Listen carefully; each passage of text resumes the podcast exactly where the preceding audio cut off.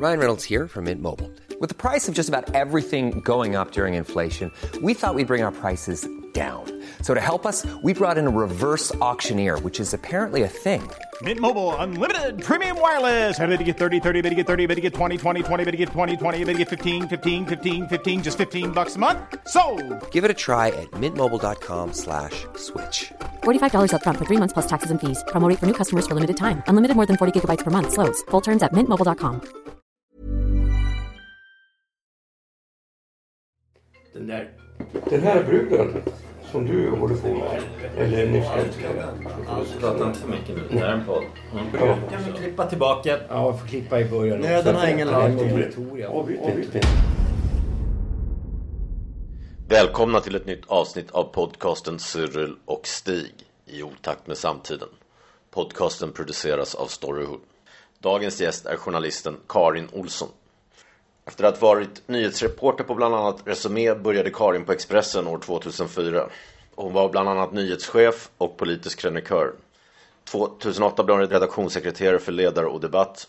Våren 2010 efterträdde Karin Björn Wiman som kulturchef och sedan 2014 är hon också ställföreträdande ansvarig utgivare för Expressen.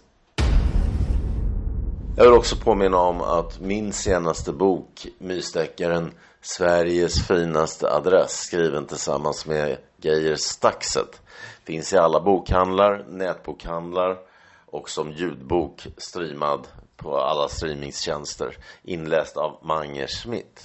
Och som uppmärksammats nu överallt i media så startar vi en podd, Sveriges finaste adress, i regi av min gamla skolkamrat Mange Schmidt.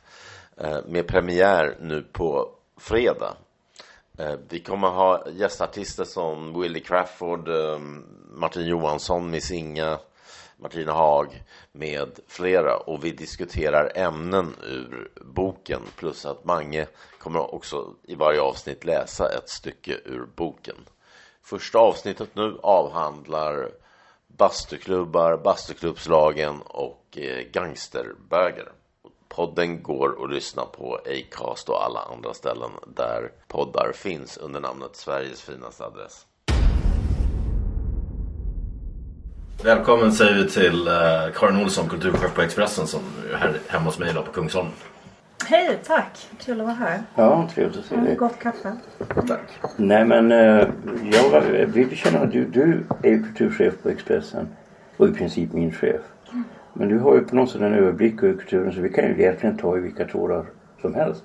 Men vi kan ju ta, du berättade att du skulle på någon diskussion ikväll om teater. Precis, jag ska till Elverket för Dramaten anordnar ett samtal om scenkonstens plats i offentligheten. Och det här gör man efter att Johan Hilton skrev en ilsken krönika om att kulturcheferna refererade för lite till teater i sina söndagskrönikor. Precis, och det var framförallt DN tror jag han riktade sig mot. Om, om det är den som jag har läst. Ja, nej, men han hade gått in och räknat. Okej, jag, jag ja. kom ändå hyfsat lindrigt undan här. Ja. Jag hade ändå startat någon debatt om, om någonting.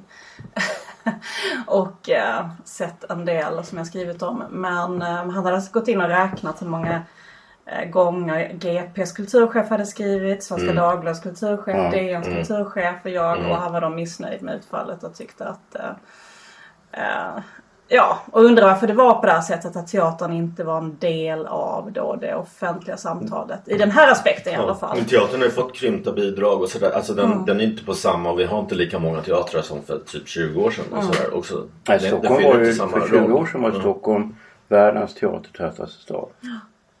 Och så är det ju inte idag. Och det där, alltså jag är ju lite dödsföraktande nu men jag tror att det där har delvis att göra med teatern själv. Nu jag, har jag ju inte sett allting. Jag har inte alls samma kontakt med teatervärlden som jag hade en gång i tiden. Det kanske kan tyckas lite bittert av mig att då klaga på dem. Men jag tror att det delvis har att göra med att alltså, grejen med teater är när teater är bra då är teater helt fantastisk. Alltså jag minns ju vissa föreställningar av Richard Günther och även av eh, Torsten Flink, alltså hans, en hade Sesams död eller Tommy Bergens Fröken Julie Ja. Torsten gjorde mycket Brecht också på Ja, var jo men det var kanske inte det som han var bäst på men alltså vissa av de föreställningarna så var det ju helt kr- förkrossade efteråt.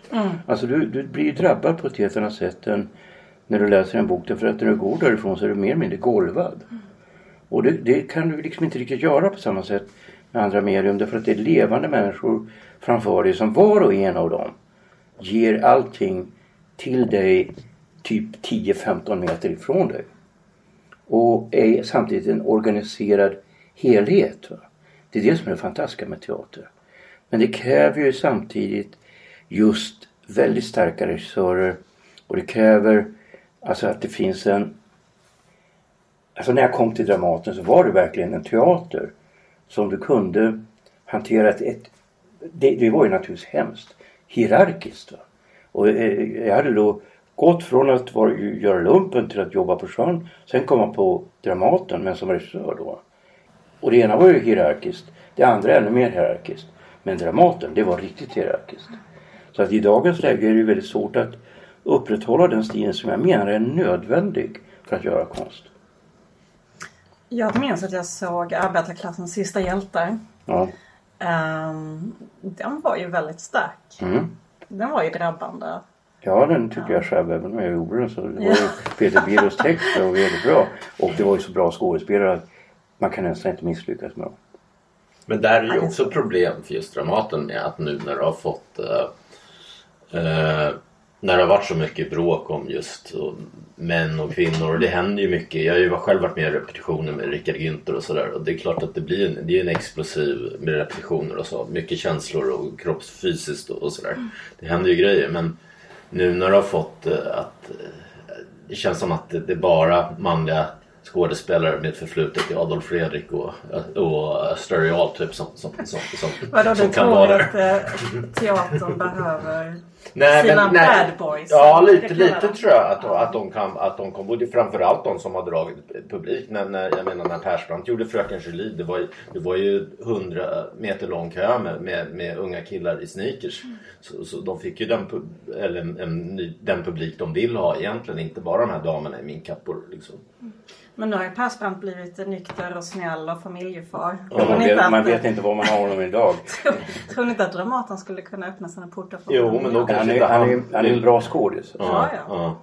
Men jag menar Jonas Karlsson, han är väl liksom hur snäll som helst och drar fulla Nej, men jag hade, jag hade ju själv, för vi skulle, vi, vi håller på att dramatisera min dokumentärroman Mitt mörka hjärta så jag hade, och då skulle vi ha Ola Rapace som regissör. Och, så då var, hade jag diskussion med, Erik Stubb. och det kändes väldigt lugnt för han sa också när jag sa med boken att det kanske inte liksom, det, det är inte så mycket kvinnor i den och sådär. Han bara, ja men i Sverige får man inte skildra manlighet om man inte kritiserar den. Det är helt jävla sjukt i Sverige. Så, så då kände jag mig väldigt lugn. Men sen när han fick gå så då gick luften ur mig också.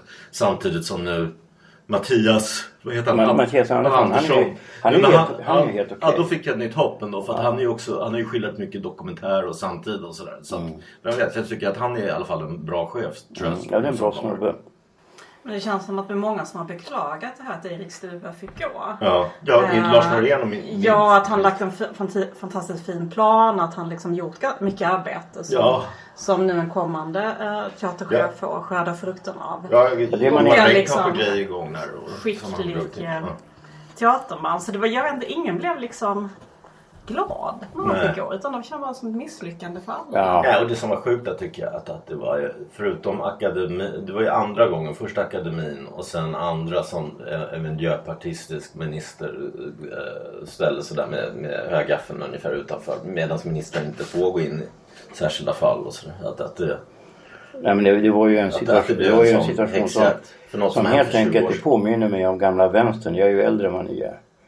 Jag tillhörde ju vänstern eh, ända fram till mars 73. När jag insåg att det inte skulle bli någon revolution. Det var ju ganska tidigt måste man säga. Men eh, under en, även när jag då engagerade mig i vänstern, alltså då 70-71, så tyckte jag att de hade en förfärlig syn på konst. För jag hade ju samma syn på konst då som jag har idag. Att det är faktiskt någonting helt radikalt annat än propaganda. Och då så argumenterade jag mot de som var stalinister. Jag uppfattar nog att det nästan var lättare att argumentera mot dem va? än att, att göra det i dagens samhälle. Därför att man ser då på kulturen som någon form av uttryck för vad du tycker, vad du har för åsikter. Har du bra åsikter Då är det du gör, är det, då är det bra. Eh, nästan hur det än är. Eh, och att du överhuvudtaget viktar vad du har för åsikter. När du tittar då på 1900-talets eh, låt säga, den litterära eh, produktionen under 1900-talet så är det ju väldigt många av de författarna som har ytterst obehagliga åsikter. Alltså Celine, eh, Hamsun. eh, ja, Hamsun och Ezra Pound. Jag menar, det är ju inte så att du räknar bort dem bara för att de har obehagliga åsikter. Och jag insåg ju då att jag skulle hamna i läger. Alltså nu tänker vi då på 1970-71 när jag var med i vänstern. Så jag sa ju att jag skulle ta första bästa finlandsbåt. Jag bodde i Umeå. Till Vasa för att fly. Jag vill inte hamna i läger eller. Då, då trodde de att jag skojade. Men jag skojar ju aldrig, det vet ju du. Ehm, jag var helt allvarlig. Så jag är beredd att byta språk till finska. Men jag är inte beredd att dö. För jag visste vad som väntade. Det var ju döden. Och eh, sen insåg jag att det inte skulle bli någonting. Då lämnade jag alltihop. Men, men idag så är det så att du har ju samma idé. Och jag tror att den där jävla idén har att göra med någonting helt annat. Det har att göra med att de som ingår i kulturvärlden. Och det tror jag är sig likt sen när- när du går tillbaka till låt säga 1917. De som ingår i de som vill göra revolt, revolution. De är samtidigt människor som tillhör ungefär samma skikt som de som då eh, tillhör det bärande skiktet idag. Men de är missnöjda därför att de upplever att de har frihet men samtidigt så finns det en brist hos dem själva. Det finns ingen Berlinmur som talar om för dem du kan vara okej men här är resultatet av Berlinmuren är dina tillkortakommanden. Det är väldigt svårt idag i Sverige att säga att mina tillkortakommanden är samhällets fel. Förstår du? Och det är det som gör att vänstern Alltså jag är ju vänster. Men problemet med vänstern är att grogrunden för vänstern är någonting så futilt och dumt som avundsjuka. Och när vänstern bygger på någonting annat än avundsjuka, då kan den bli stark. Det var ju ett riktigt brandtal. Ja, vad säger du? Ja, men jag tror jag försöker ehm, tolka vad, vad det var du sa egentligen. eh, och kopplingen till teatern. För det var ju där vi började. Ja. Ja. Men den är ojämlik i sig. Va? Alltså teatervärlden är ju den enda kulturvärld, möjligen med op- operan också, där du talar om elitskådespelare. Därför att det är så uppenbart. Jag menar, när du spelar är på samma scen som en stark skådespelare. va, så vet jag att om vi muckar med varandra så är det samma sak som ett slagsmål. Han kan spela ut mig. Jag har varit med om sådana saker på scen som skådespelare. När en skådespelare försökte eh, så få, få bort mig. Va? Eh, på grund av en, en konflikt vi hade. Och det är ju jävligt obehagligt. Va? Men jag såg det som en, en läxa. Det här ska jag lära mig någonting av. Va? Och tog det som en fight. Va? Men alltså just det där att på en scen så är du antingen där eller inte riktigt där. Va? Och det där gör att det ligger något lite obehagligt elitistiskt i själva begreppet teater. Som inte liksom funkar i dagens, med dagens Nej, termer. Va? Jämlikhetssträvan inte Nej. fungerar i den teaterhierarkin. Alltså, Erik Stubes fall blev väl att han, att han kontrakterade Örjan Ramberg igen. Eh, trots att Örjan Ramberg, i, Örjan Ramberg i modern tid hade uppträtt på ett eh, obehagligt sätt även utanför en teaterscen. Felet var väl att han hade gjort det också även under, eller i när... Alltså han, Ja, i modern tid, alltså, inte för- bara för 20 år sedan, För 20 så. år sedan så, eh, precis, då har han ju tagit sitt straff även om han, det var konstigt lätt Mm. straff han fick. Men, men, men, men, ja precis det var ju felet att anställa honom igen på det sättet. Men alltså om man tänker så här, vi har olika brottslingar. Vi försöker få in dem på arbetsmarknaden igen. Nu är ju Örjan Ramberg en av Sveriges bästa skådespelare. Ska han inte få vara skådespelare då? Alltså jag, jag, har ju, jag, har ju, jag har ju faktiskt arbetat som regissör på Dramaten i ungefär tio års tid sammanlagt. Och jag måste ju säga, jag har sparkat två personer på grund av just trakasserier mot kvinnor. I ett fall var det inte sexuella trakasserier. Han var allmänt otrevlig. Va? Och det var en av Sveriges mest kända skådespelare. I det andra fallet handlar det om en, en assistent som eh, höll på med sexuella, alltså han hade tafsat på en tjej. Jag sparkade dem samma dag. Och jag förstår inte hur det kan komma sig att den som är regissör är ju faktiskt ansvarig för föreställningen. Varför inte de kliver i, tar konflikten och gör bort de personerna som beter sig illa. Du är ansvarig för själva scenen. Men där verkar Dramaten då ha brustit. Mm. Ehm, och det, kan, det är väl bra att de då i så fall eh, tar tag i eventuella sådana problem. Det tycker jag är svårt Ja, att, jag att tycka tycker- illa om. Sen kan man ju ha en större diskussion om eh, Ja, om, om, om den utvecklingen också i förlängningen hämmar en konstnärlig explosivitet eller kreativitet och så. Men det är en delvis annan fråga än, om man uppträder som ett svin mot, mot Ja, det om medskådespelare. För det är, det är inte rimligt. Det är en fråga om rättssäkerhet. Därför att om du agerar på en gång va, så vet alla att ja, här, här är ett problem. Men om du agerar 20 år efteråt eh, så är det ju på något sätt osäkert. Men här, om vi ska Alltså, gå härifrån till, ja. till det ligger nära med metod. För du sa du var ställföreträdande vis, ans, vis eh, an, eller vad ställföreträdande ansvarig utgivare på Exakt. Expressen. Mm. Förutom kulturchef. Så det är ungefär som vice an, eh, Ja, Så då har du, för det har ju varit mycket skriverier om och framförallt Expressens namn, namnutlämningar Mm. och sånt. Och regeln är väl att det finns ingen direkt regel tror jag. För man, man brukar göra att man brukar, man vill helst att någon ska vara dömd. nej det är Men, egentligen... men det finns ingen regel direkt. Nej, nej, och det här med dömd det är också att Ja. ge domstolen lite för mycket makt. Det kan Ja. finnas många lägen när det finns ett allmänintresse att berätta namn långt tidigare. Eh, jag menar om man skulle eh, Palmemördaren till exempel. Skulle man då vänta till en dom? Alltså det blir också absurt. Så den, just den diskussionen får en lite för stor vikt i den. eh, Så, så I den allmänna på, debatten, på det med, som hände med metoo? För där var det ju, det var väl framförallt Virtanen hängde ut där med, han fick bara lite gatlopp. Från er och Svenska Dagbladet. Eh, ja, vi var Och ju... Mm. Aftonbladet hade ju Benny Fredriksson. Alltså, Så det var ju många sådana. Det blev ju en psykos kändes det som inom, inom media på, på något sätt också. Ja, jag tycker inte att det blev en psykos. Men det blev en speciell tid eftersom ty- det blev en, en medierapportering som var väldigt fokuserad på enskilda män och vad de hade gjort i spåren av att metoo eh, briserade liksom i Sverige efter Weinstein-avslöjandet i The New York Times. Men folk som Staffan Heimersson, det är ju inte på Expressen utan Aftonbladet. Han fick avgå för att han ifrågasatte och sådär. Så Ja det var ju helt bisarrt. Alltså Ja. det, det skrev jag, alltså det, det uttalade jag mig kritiskt om direkt. Jag skrev till och med en krönika om att Lena K Samuelsson borde ta tillbaka honom Ja. när hon sen blev chefredaktör. Vilket hon också gjorde. Ja. Ehm, så det var ju bra.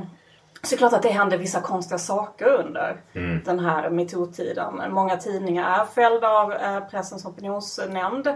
Däribland Expressen. Men alla stora medier har ju blivit klandrade av PO eller Mm. Granskningsnämnden beroende på vilket liksom, kontrollorgan man sorterar under.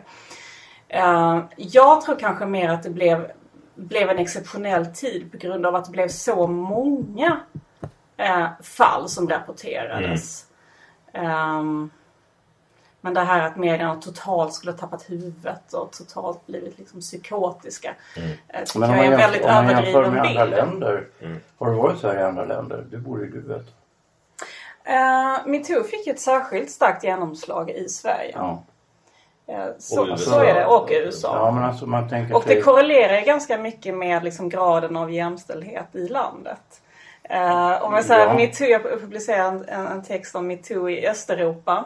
Där metoo var ganska svagt. Så det beror ju också Mm. på att det är liksom ett grundmurat patriarkalt samhälle där eh, det nog känns väldigt främmande att de här frågorna skulle behandlas på, på det sättet som de gjordes i Sverige. Mm. Ja, i Frankrike däremot, där, alltså, det kanske är patriarkat också men det finns ju många starka franska feminister. Där, där, där såg de ju på Sverige att, att, att, att det var, gick lite för långt. Här, här är, Ja, men och sen är det de- att prata om metoo-rapportering i ett enda stycke också. Jag menar, det är klart att Aftonbladets rapportering om Benny Fredriksson var helt fruktansvärd. Eh, där de begick, där de eh, rapporterade eh, direkta felaktigheter på löpsedeln. Alltså satte in de liksom, arbetsmiljöproblem som fanns, som fanns på Stadsteatern på sina håll. Lyfte in dem i ett metoo-sammanhang där de absolut inte hörde hemma. Ja, men om, det man, var ju om man nu helt tar det här med det, det, Benny Fredriksson anklagades, det, den värsta anklagelsen mot honom. Det var att han skulle ha sagt till en tjej som skulle spela, jag vet inte, Julia eller Ofelia eller något sånt. att om hon var gravid, höggravid så kunde hon inte ha den rollen. Då tänker jag efter så här, om jag hade varit teaterchef, hade inte jag sagt det? Jo, det hade jag gjort. Alltså det är ju ingen, det är ingen självklarhet att en tjej ska ha rollen som Ofelia eller Julia. Ska man kräva av publiken att de ska bortse ifrån att hon är höggravid? Alltså hade du varit på en teater på, låt säga 80-talet och hade, hade hävdat någonting sånt så hade du blivit utskrattad. Nu ska alla tjejer få spela Julia. Alla tjejer ska få spela eh, Ofelia. Alltså det hela är, alltså du kan inte överhuvudtaget göra någon form av konstnärlig verksamhet i en diktatur. Och det är vad vi har hamnat idag. Det är värre, det är värre än Östeuropa. Helt klart är det så att eh, det fanns uppgifter och detaljer eh, som blev totalt förvrängda och satta i helt fel sammanhang i Aftonbladets rapportering. Mm. Eh, och eh, ja, nej, jag, jag kan inte föreställa mig eh, den eh, vad man skulle känna om man som ansvarig utgivare hade publicerat detta. Mm. Och jag blev också ganska förvånad när Lena K Samuelsson valde att gå vidare liksom, som om ingenting hade hänt. Mm. Alltså Åsa Linderborg var klar som kulturchef, Lena Melin var klar som ställföreträdande ansvarig utgivare. Och det var hon då som hade ansvaret för Benny Fredriksson-publiceringen. Att ingenting hände och att det inte blev någon större debatt om det. Eh, sen dess nu har ju eh, Åsa Linderborg slutat. Ja, och Ja, sen men det är vi på Men apropå det, för att, för att vad, alltså, ibland, som jag sa till Stig någon gång, man borde göra en pjäs om Karin och Åsa. För du påminner lite om den här John Crawford, Bette Davis-filmen och de hade ju verklig aversioner mot varandra. Alltså, I den här, vad, vad, heter, vad hände med Baby J? Den. Nej men er, men er två, vad var alltså att det var sånt... eh, ja, men det, ni gav varandra en hel del svinhugg un, under er tid. om Man ska säga. Ja. Ja, vi har ju varit inblandade i ganska många debatter. Och överhuvudtaget redaktionerna också tycker jag. Och du fortsätter ju inte bara med oss att, att det är Alltså det är några krypskyttekrig mellan, mellan redaktionerna Expressens kultur och Aftonbladet kultur som inte är mellan andra tidningsredaktioner. Och som inte heller fanns tidigare. Ja, och jag ska säga Aftonbladet, Åla- Åsa Linderborg har ju försökt att liksom få till stånd den typen av debatter även med Dagens Nyheter. Jag vet inte hur många artiklar de har publicerat om eh, Björn Wiman och kulturbevakningen och så. Men jag tror DN har haft som strategi att de bara ignorerar det. Mm. Så. Ehm, men man kan väl säga så här att Aftonbladet Kultur har tagit i i sin... Mm. eh, när de kritiserar gärna Expressen och DN. Jag vet inte om det är någon sån här Bonnier-grej. eh, Att de tycker... Ja. Inte vet jag. De har, ju, de har ju haft som ideal att vara liksom ett korrektiv till den övriga kulturbevakningen. Och liksom inta en väldigt specifik position. Men jag tror absolut inte det handlar om en fråga om eh, menar, Aftonbladets vänsterposition. Utan de, inte i första hand i alla fall, utan de debatter som jag varit i med Åsa har ofta varit ganska konkreta. Där jag har kritiserat publiceringar som Aftonbladets kultursida har gjort. Eh, och det började väl med den här organartikeln. Ja men den tycker Ja, jag är så konstig. Donald Boströms. Ja men jag, jag känner ju. Donald lite grann. Och jag blev in, jag känner ju då, eh, vad heter hon, Denise Månsson. Eh, som ju känner då Donald Boström. Jag blev indragen för att göra ett filmmanus. Så jag läste in mig på det där. Träffade Donald flera gånger och läste de här artiklarna i Jerusalem Post och i New York Times. Och det som det var så konstigt för min uppfattning av det här var att och det här har jag då emot eh, Cyril, vi är oense om det här. Ja, jag tycker artikeln var för jävla nej, antisemitisk. men, nej men alltså jag är för Israel i den här frågan.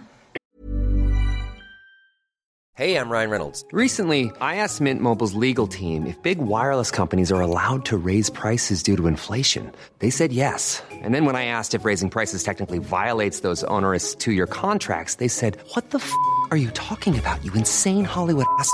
F- So to recap, we're cutting the price of Mint Unlimited from $30 a month to just $15 a month. Give it a try at mintmobile.com slash switch. $45 upfront for three months plus taxes and fees. Promo rate for new customers for limited time. Unlimited more than 40 gigabytes per month. Slows. Full terms at mintmobile.com. Hiring for your small business? If you're not looking for professionals on LinkedIn, you're looking in the wrong place. That's like looking for your car keys in a fish tank. LinkedIn helps you hire professionals you can't find anywhere else, even those who aren't actively searching for a new job but might be open to the perfect role. In a given month, over 70% of LinkedIn users don't even visit other leading job sites. So start looking in the right place. With LinkedIn, you can hire professionals like a professional. Post your free job on linkedin.com slash people today. Jag var gift med en judinna. Jag tycker faktiskt att judar har rätt att överleva. Eh, Så det är inte frågan om det. Men däremot det här med organhandeln var ju någonting som, som de i Israel erkände. Ja men alltså, det- alltså sättet han skrev den på var det- Den var, det var som att judar stjä- stjäl organ från Ja, stackars palestinier. Grejen var att de tog, den, den här företaget som tog organ. De har tagit från israeler, från judar också. Det var ju det sättet de vinklade det. Exakt. Så när Filter försökte göra någon slags upprättelse flera år efteråt. Jag menar, då skrev de om just den här organhandeln Mm. som du beskriver nu. Eh, Men den hade ju väldigt lite att göra med de insinuationerna som Donald Boström hade.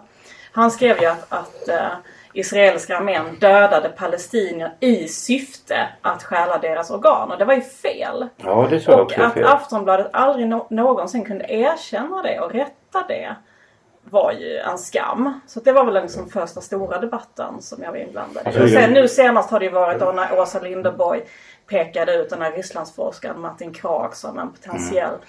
spion baserat på liksom sån här rysk desinformation som florerar på nätet. Fast, Ja. fast där har ni också, för, för där var det väl en lång tradition så vet jag att, att ni har kritiserat dem för att vara eh, Ryssland-vänliga. Ja men Martin jag, också från precis Ukraina. under hela den här annekteringen av Krim. Ja, men, och finns det verkligen belägg för det? Eller jag har bara gjort en för Aftonbladet eh, Kultur och det var en Putin-kritisk artikel till exempel. Så, så att jag, jag har inte känt att de skulle vara någon Putin-vänner.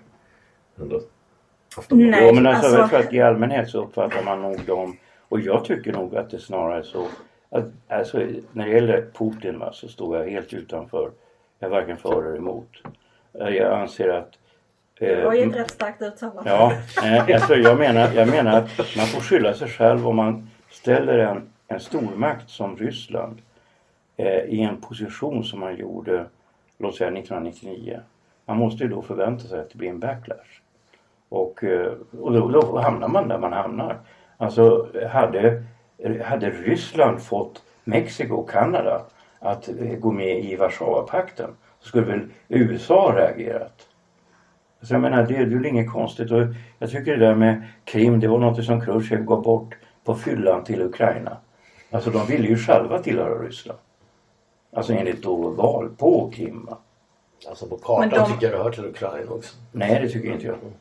De valen var ju också helt felaktigt kommunicerade och alltså, det, det, det, det låter som att du också har läst lite för mycket Nej men alltså jag, jag, jag, just desinformation alltså, jag, i jag frågan. uppfattar då att hela Nej, men jag säger inte att de är, är några renläriga Putinvänner. Men till exempel då under Krimannekteringen så var jag i en debatt med Martin Ågård. Vill jag minnas. Och där jag kritiserade, där vi sen möttes i Studio 1 kring detta.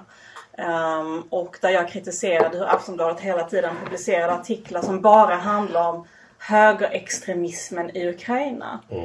Eh, det handlade bara om detta hela tiden. Eh, inte om den eh, illegala annekteringen av Krim. Eh, alltså det fanns liksom att, att de föll in i en, ett narrativ som var väldigt märkligt. Alltså det är sådana saker jag har det går inte att Sen är kritiserat. hela det där området, alltså Vitryssland, Ukraina, alltså Ryssland. Alla har ju ledare som är lite dumma i huvudet. Ja men alltså det går inte att komma ifrån att i Ukraina, jag var ju, jag var ju gift då med alltså Nathalie vars farföräldrar och morföräldrar kommer från Lviv. Och de hälsade då på släkten det sista året vi var tillsammans, i 2008. Och då fick de ju veta det att det var helt okej så länge det var Sovjet. Då var det ingen antisemitism, Då var det inga som kastade in tegelstenar genom fönstren på deras butiker. Men direkt det blev Ukraina så uppstod antisemitismen. Den fanns under ytan. Och nu, jag menar det är ju ett faktum att på Majdan, alltså de som var drivande och de som var mest militanta, det var nazistiska grupperingar. Det fanns sådana grupperingar. Jag var själv i, i uh, Kiev uh, precis när det började klinga ut på Majdan. Och det, det är klart att det, de här grupperingarna fanns. Men det stora var ju att det var liksom, tiotusentals människor ute på gatan som ville ha ett närmande till Europa och till EU. Eh, man kan inte bara prata om de här extrema grupperingarna. Även om de absolut fanns eh, Men med han som, han, som, han som rymde sen till Ryssland, vann han inte ett demokratiskt val? Vad han nu hette. Innan, han drog ju sen till Ryssland. Efter det här Majdan. Han som var president då, han hade ju vunnit ett val. Och majoriteten av befolkningen då stödde då att inte gå med i EU. Utan att närma sig Ryssland istället. Alltså det är ju liksom inte så enkelt. Så jag är väldigt, jag tycker att det är väldigt eh, känsligt att jag är väldigt misstänksam mot medier överhuvudtaget. Och när det gäller då behandlingen av vissa länder som till exempel Ryssland, men även Kina, så uppfattar jag att det är bäst att jag själv bildar mig en uppfattning. Inte att gå efter vad tidningarna skriver. För jag är inte säker på att de, eh, alltså det här med fake news, det betraktar jag även att eh, etablerade media kan stå för. Inte lika, inte lika flagrant. Men att i attityd, man har en attityd som är negativ mot vissa stater. Men eh, jag håller med om att man ska ha en kritisk blick på, på alla medier man läser. Eh, och eh, eh, Det är väl viktigt att vi har liksom, kritiska mediekonsumenter Ja. som tänker själva. Men däremot så kan jag tycka kanske inte det är så konstigt att man har en negativ inställning till en diktatur som Kina som bryter mot mänskliga rättigheter gång på gång. Förtrycker en miljards människors yttrandefrihet med mera. Ja, men alltså, Det är ändå från det perspektivet man måste rapportera. Nej, det, det kräver ju ett nytt poddavsnitt om vi ska diskutera Kina. Men jag tror ju då att man tittar på vad som hände i Ryssland med mycket, alltså mycket stöd från Sverige. Svenska personer som Anders Åslund och så vidare. Som låg bakom det som hände i Ryssland på 90-talet. När hundratusentals människor dog, pensionärer. De svalt ihjäl. Det är ett väldigt plågsamt, plågsamt sätt att dö för gamla människor. Och det var ju svenska rådgivare som låg bakom den här så kallade chockterapin. Jag var själv i Ryssland 91 när det här hände. Jag intervjuade han som var guvernör för Sachalin som var det tillsammans med eh, Sverdlovsk, det första området som blev kapitalistiskt redan 90. Va? Och han sa ju då så här att eh, ja, jag sa det kommer att bli en arbetslöshet på typ 50 procent. Det var en eh, mycket god gissning. Jag skulle snarare tro 40 procent, men någonting sånt. Och han sa att det är nödvändigt för att helt enkelt få folk att vakna upp. Va? Och jag tror att han delvis hade rätt. Va? Men alltså det hade kanske varit bättre bara på grund av att jag anser att ett människoliv är ett människoliv. Att man hade haft vissa stötdämpare i den här om, omfördelningen. Va? Därför att det som skedde var ju fruktansvärt. Jag håller på att läsa Stig Fredrikssons senaste bok nu som heter Ryssland utan Putin. Ja. Ehm, som ger en väldigt bra översikt på hur, hur Ryssland har utvecklats jag tyckte under Jan Putin. Werners bok var bra också. Jag läste den. Ja, men Stig skriver ju om hur eh, ja, men den här enorma ojämlikheten i Ryssland. Ja. Eh, De här ofattbara rikedomarna som, fattas, eh, so- som samlas hos ett fåtal män närmast Putin. Mm. Och hela det här systemet med oligarker och allt detta. Och hur många otroligt fattiga människor det finns. Alltså Ja. Ryssland är ju så vansinnigt ojämlikt. Ehm, och han skriver också väldigt bra med liksom den här liksom kleptokratin som totalt har ätit sig in i, i det, hela det ryska systemet. Men. Stig är samtidigt också väldigt noga med att skilja mellan hur styrs Ryssland eh, och samtidigt liksom beskriva kärleken till Ryssland som eh, jag menar kulturnation, eh, kärleken till eh, språk, litteratur och Ja. allt detta. Jag menar, den distinktionen måste man ju självklart dra. Ja, Ryssland är ju... Chockdoktrinen också, den, den gäller ju även Sverige. Det gäller hela världen känns det som lite. Liksom. Alltså, Ja, men det blir ju än, ännu mer tillspetsat, ännu mer tillspetsat i Mm. Ryssland. Men alltså det är så samma grej händer ju i Sverige. Man kan ju säga så här. Det här låter ju väldigt underligt men det var, jag tyckte att det var bra när muren föll. Jag tyckte jag stödde aldrig Östtyskland och Sovjet och sådär va. Även om jag måste säga att när jag reste genom Sibirien i fem veckor så ändrade jag lite grann uppfattning. Jag uppfattade inte att människor som tillhörde kommunistpartiet i östra Sibirien var korrupta på något sätt. De trodde på det de höll på med. Och de var fattigare än vad arbetarna var. De levde under väldigt enkla omständigheter. Och trodde, de verkligen troende kommunister. Det trodde inte jag. Men det kanske var speciellt just i Sibirien där de var väldigt isolerade och inte hade möjlighet att se någonting med tv-kanaler och så från, från väst. Va? Men, men alltså jag menar att, att eh, ja nu tappade jag bort. Men hur gör vi med, med, med, med, med, med det här som vi var inne på som Stig som är fake news. Som man ser, hur ser du på nya medielandskapet där? Att, för, att alltså, det finns ju en viss, en viss del av befolkningen som tycker att just media Kanske just särskilt SDs bas att media rapporterar bara kritiskt om Putin och med, alltså, alltså, så de söker sig till de här alternativmedier. Som också i och för sig ofta är de riktiga fake news. Men, men, men det, det blir ett konstigt landskap nu när sådana vissa, vissa tidningar får Mm. har så otroligt många läsare på nätet till exempel. Ja, vi vet väl inte exakt hur många läsare de har men, men, eh, men det är helt klart så att vissa av de här så kallade alternativmedierna har en betydande läsekrets. Mm. Och att det säkert är uppemot 20% av befolkningen idag som också läser de medierna. Mm. Och, och ser dem som en liksom, viktig informationskälla. Mm. Eh, Sen läser de säkert också andra tidningar och ser på SVT och lyssnar på SR också. Men det är klart att det är en helt, eh, alltså att det är, en, är något jättestort som har hänt under de här tio åren när de har växt fram. Mm. Eh, och eh, menar vi då i den här, eh, vad ska man säga, traditionella mediesfären är ju inte längre grindvakter liksom på samma sätt. Nej. Eller, eh, eller kan liksom ensamma sätta agendan och så. Det är klart att vi fortfarande har en jättestor betydelse och makt. Men eh, det har helt klart hänt någonting annat. En, en annan sak som jag har funderat på utifrån detta är att många av de här som växer fram har ju en någon slags, eh, jag menar en väldigt konservativ syn på världen. Mm. Medan vi andra har en liberal syn på världen. Mm. Och den har på något sätt blivit så mainstream att, vi, att, att, att många tror jag i, i de traditionella medierna har trott att vår blick på världen är helt neutral. Precis. Samtidigt som den är liksom färgad av till exempel att vi tycker att det är rimligt med jämställdhet mellan kvinnor och män. Och, och sådana saker som vi tar helt för givna för de är så mainstream. Medan de här nya eh, informationskällorna som växer fram utgår från helt andra värderingar. Jag tror att det Ja. inte finns någon som tycker att det är något fel med jämställdhet mellan män och kvinnor. Det tror jag inte någon i alternativmedia heller tycker. Vem skulle tycka det? Utan jag tror att det handlar om vissa andra saker. Alltså vissa saker som inte är okej bland gemene man.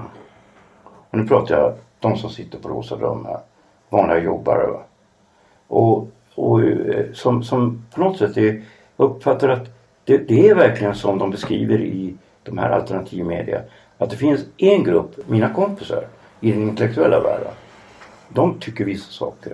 Jag träffade då Carina Rydberg och, och Stig Björkman. Vi diskuterade efter den här filmen Joker i, i förrgår. Och det blev ju genast väldigt konstigt. Därför att vi har så olika referenser. Och det bör göra med att jag, jag umgås med människor som jag uppfattar inte har... Alltså att kulturvärlden, så var det ju inte bara för 20 år sedan. Att kulturvärlden hade liksom ingen som helst kontakt med den, den andra världen. Men, men fa- faktiskt, är det inte så också att man kan faktiskt, alltså att man, man får ett större förstånd om man läser och pluggar. Alltså du kanske har ett, e, e, en större, ett större förstånd faktiskt än, än, än målare på, på, på Rosa Drömmar. Ja men alltså jag tycker väl inte att det är alldeles självklart att det handlar om ett större förstånd utan det handlar om ett ganska riktat förstånd. Det finns vissa saker som vi är indoktrinerade att tycka är självklart som jag personligen inte alls tycker är självklart. Men den stora frågan för de här då, alternativmedierna det är ju migrationen och invandrare. Det är Ja. det som de är fixerade vid och skriver om hela tiden på olika sätt. Ehm, så det är den stora drivkraften för dem. Ja men jag tror inte det bara är det. Ja, men jag håller med Karin att det lilla jag sett utav de där nyheter idag, de där, eller vad de heter och allting, så är det ju invandringsfrågan det, som de hakar upp sig på. Att det är inte så mycket an, de har inte kritisk blick på andra grejer på- känns det som. Alltså jag har aldrig läst, jag har aldrig läst sådana där med. Nej, kan vara skönt. Ja, enda, enda gången jag läste det var eh, när det handlade om Södertäljenätverket. För då visade de här syrianerna jag känner. Det var någonting på Flashback. Så läste jag in mig på det. Det var en väldigt välskriven artikel. som verkligen borde ha kunnat stått i, i någon tidning som DN. Eh, och det var på Flashback. Jag läste ett lysande reportage där. Ann Törnqvist äh, hette hon. hon som, den som de fick frysa från Brombergs läste jag faktiskt i helgen. Mm. Men Jag har apropå det med, med. Mm. med folk som skriver. Kommer du, kommer du så, sakna Åsa nu när, när du inte har någon på... på Eh. Alltså jag kan säga, alltså de jag har haft beefar med som bara försvunnit. Det har ju varit så mycket nedskärningar i media och sådär. Mm. En del har ju bara försvunnit. Man kan sakna dem lite ändå tycker jag. Liksom. Alltså, men nu är hon sak- kvar. Hon är ju kvar sak- som skribent. Men, Eh, men du har ingen är- chef på hon, samma hon ska ju fortsätta som reporter och skribent på Aftonbladet. Ja. Dock inte på kultursidan tror Mm. jag. Um, sakna är väl ett starkt ord. Men jag tror generellt att det kan vara bra att ha ideologiska motståndare. Ja. Att eh, Ja. bryta tankar mot. Så att säga. Eh, Och jag läser ju hellre Åsa Linderborg än vad jag läser Martin Ågård till exempel. Eh, Alltså Aftonbladet har ju varit väldigt uppbyggt kring Åsa Linderborg. Mm. Det har inte funnits så många andra stjärnor eller profiler utan det har varit liksom Åsa och sen inte så väldigt många fler. Ja. Eh, Det, har, det gör ju att det känns lite tomt nu när hon har, alltså på sidan så att Ja. säga. Men Ja. då antar jag att nästa kulturchef får inleda något slags rekryteringsarbete och fylla på med lite starka namn. Mm. Med, med just det här med starka namn som jag funderat över lite med, med kulturredaktionerna på kvällstidningar. Eh, det känns som att ni mer än morgontidning där jag har jobbat i redaktion att ni, att ni behöver på chefspositioner eh, någon som är disputerad. Tänkte, som på, på, på Aftonbladet var det Martin, redaktionschef och Åsa som är disputerad, kulturchef. Du har Jens Liljestrand som är disputerad och nu när, när vikarie Viktor Malm disputerad och Carl Michael Edenborg gick in som vikarie också disputerad. Är, är, är det något krav, inofficiellt krav man har på kulturredaktionen? Eh, Jag tycker det är bra Ja. om man Ja, har den bra, typen men av precis. förankring. Ja. Men det är inget absolut rekryteringskrav. Eh, Då ska man få en ganska smal bas att...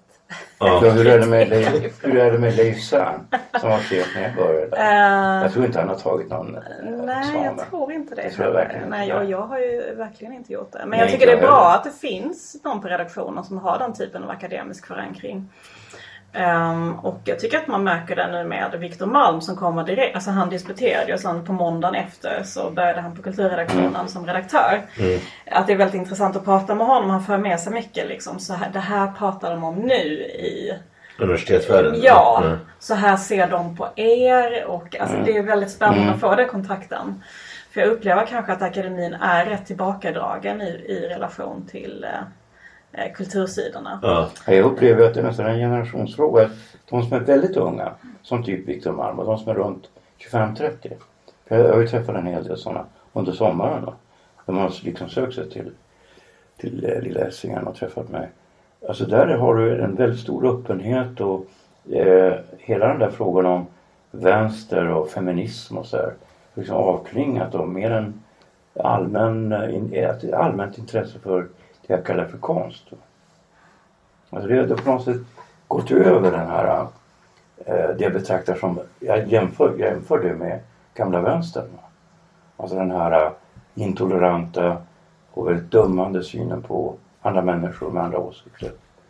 Jag, jag är ganska hoppfull inför framtiden. Ja, det, att det kanske kommer en motreaktion på den här lite snävare. Ja, för det var ju samma sak som hände då om du tänker dig runt 80, början av 80-talet. Va? Så blev det på något sätt ohållbart med den här, eh, alltså kallar det för marxistiska eller vänstersynen va, som dominerade alltså alla tidningar, även Expressen. Eh, och jag var ju vänster men jag tyckte verkligen inte som dem. Va? Och när man läser alltså, debatter tidigt 70-tal på DN då blir man verkligen mörkrädd. Det kunde handla om, är det fel att spela en död teater, en död, död dramatiker på en teater i, i, i Stockholm eller i Sverige? Och det kunde då eh, vissa tycka att nej det är inte helt fel, man skulle möjligen få spela Strindberg. Det var moralpredikningar mot skateboard kommer jag ihåg när Bobo Karlsson skrev om Ja, det var skateboard. moralpredikan mot allt. Men alltså att till och med liksom alltså tendera att förbjuda Shakespeare. Det är ju ganska sjukt. Och det har man glömt bort nu tack och lov. Men så, så, så långt gick man. Det var 73. Ja, jag delar kanske inte helt din bild av att vi är inne i, inne i en ny sån fas. Alltså jag tror att det kan ha blivit öppnare på andra sätt. Ja, nu tror jag att vi hade gått, ja, det värsta gått över. Alltså jag tror att det här metoo, det var liksom en sorts eh, galen eh, out-grej som gjorde att, att det till slut blir bra. Därför man, här, man kan inte hålla på på det här sättet. Att ange alla som har tagit en på knäna. Alltså, nej det funkar inte. Det är så du tolkar mitt Förlåt att jag skrattar. Men ja. Jag tror att metoo fick många kvinnor att våga berätta om övergrepp och eh, eh, eller åtminstone fick några att göra det. Ehm, och jag tror att det kan liksom ha bidragit till en ny sorts öppenhet. Däremot är jag kritisk till hur att liksom män som pekas ut eller män som har uppträtt illa, att det ska all, aldrig ska kunna bli någon fas när man liksom kan gå vidare. Problem, problemet... Eh, att det måste vara någon, att, att det liksom måste vara någonting som, som att man måste hamna utanför resten av livet. Alltså det, det tycker jag att man, det har jag försökt få till stånd ett samtal kring. Ehm, ja, och försöka föregå som ett liksom, gott exempel som redaktör. Att jag liksom ogillar det där att, att så fort man har sagt någonting som är lite vid sidan om vad man bör säga eller gjort någonting som man då, ja eventuellt har bett om ursäkt för eller åtminstone sagt att det, var- att det var fel. Att man inte ska kunna liksom, gå vidare sen. Ehm, det tror jag kan bli, skapa väldigt, väldigt mycket rädsla och ett liksom osund offentlighet om man inte liksom har den öppenheten att man, att man faktiskt kan gå vidare sen i sitt yrke och som en Ja, människa. Problemet med metoo, det, var ju de här dreven att det blir så obehagligt och det blir ju så att då beter sig ju det här, den här som kallar den goda sidan som ska stöta ut dem. De tar ju till samma, de tar, de tar onda metoder som de är anklagade för. På något sätt liksom. Det är det som blir läskigt med drev tycker jag. Från det ena till det andra om vi ska, om vi ska avrunda det här. Nu, nu, på torsdag annonseras Nobelpris apropå akademin. Eh, det, man vet vilka, vilka pristagarna är när vi släpper den här. Men, men vilka, vilka tror ni på? Ja, jag brukar inte gissa på det. Uh, vem tror du? Olga Tukashuk.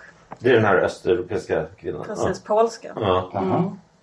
Jag tänker att det hade varit ett liksom... Det måste ju bli en kvinna, en utav dem. En måste bli Hon en den här. Jamaica Kincaid. Kincaid Jag spekulerar läste en sida henne, det ut. Mm. Fast det är frågan om man vill ge det till en... Ja, jag tror ändå inte att det blir Kincaid. Jag tror inte det. Mm. Nej, jag vet faktiskt inte. Men jag tycker det känns så svårt då. Nu har vi den här nya Nobelkommittén med nya namn. Hur mycket inflytande har de fått? Jag tror inte de har något särskilt inflytande alls. Därför, som jag förstår det så funkar Nobelpriset så att man förbereder det här kanske i fem, sex år i förväg. Va? Och det gör att de som kommer in, eh, ja då måste de läsa in sig på alla de författare som ligger då på korta listan och eventuellt också de som ligger på långa listan. Va? Fem ligger på korta listan. Sen är det då 70 ungefär som ligger på lång. Tänk dig att läsa in alla dessa författarskap. Nej, nej, men vi vet att det finns en kortlista som man inte kan liksom, byta ut namnen i hur Nej. som helst. Och det gör ju inte att du kan inte på två års tid, du kan göra det kanske på tio års tid. Ja. Jag hoppas på, jag har intervjuat både Antonio Lobo Antunes och Don DeLillo så jag hoppas ju på dem. Ja den här Okej. äh, Loban Tror du att det blir en engelskspråkig? Det tror Nej inte det tror jag inte. Ingen, och ingen amerikan. Nej. Han förlorade det där tror jag. Nej men den här Loban När Dylan fick det. tycker jag verkar vettig. Antonio Lobo Antunes är bra. Jag tror det blir så säkra val efter de här eh, Bob Dylan-priserna och Ishiguro. Det kanske blir KO'n. Ja, men vi skojade om detta på redaktionen. Ja.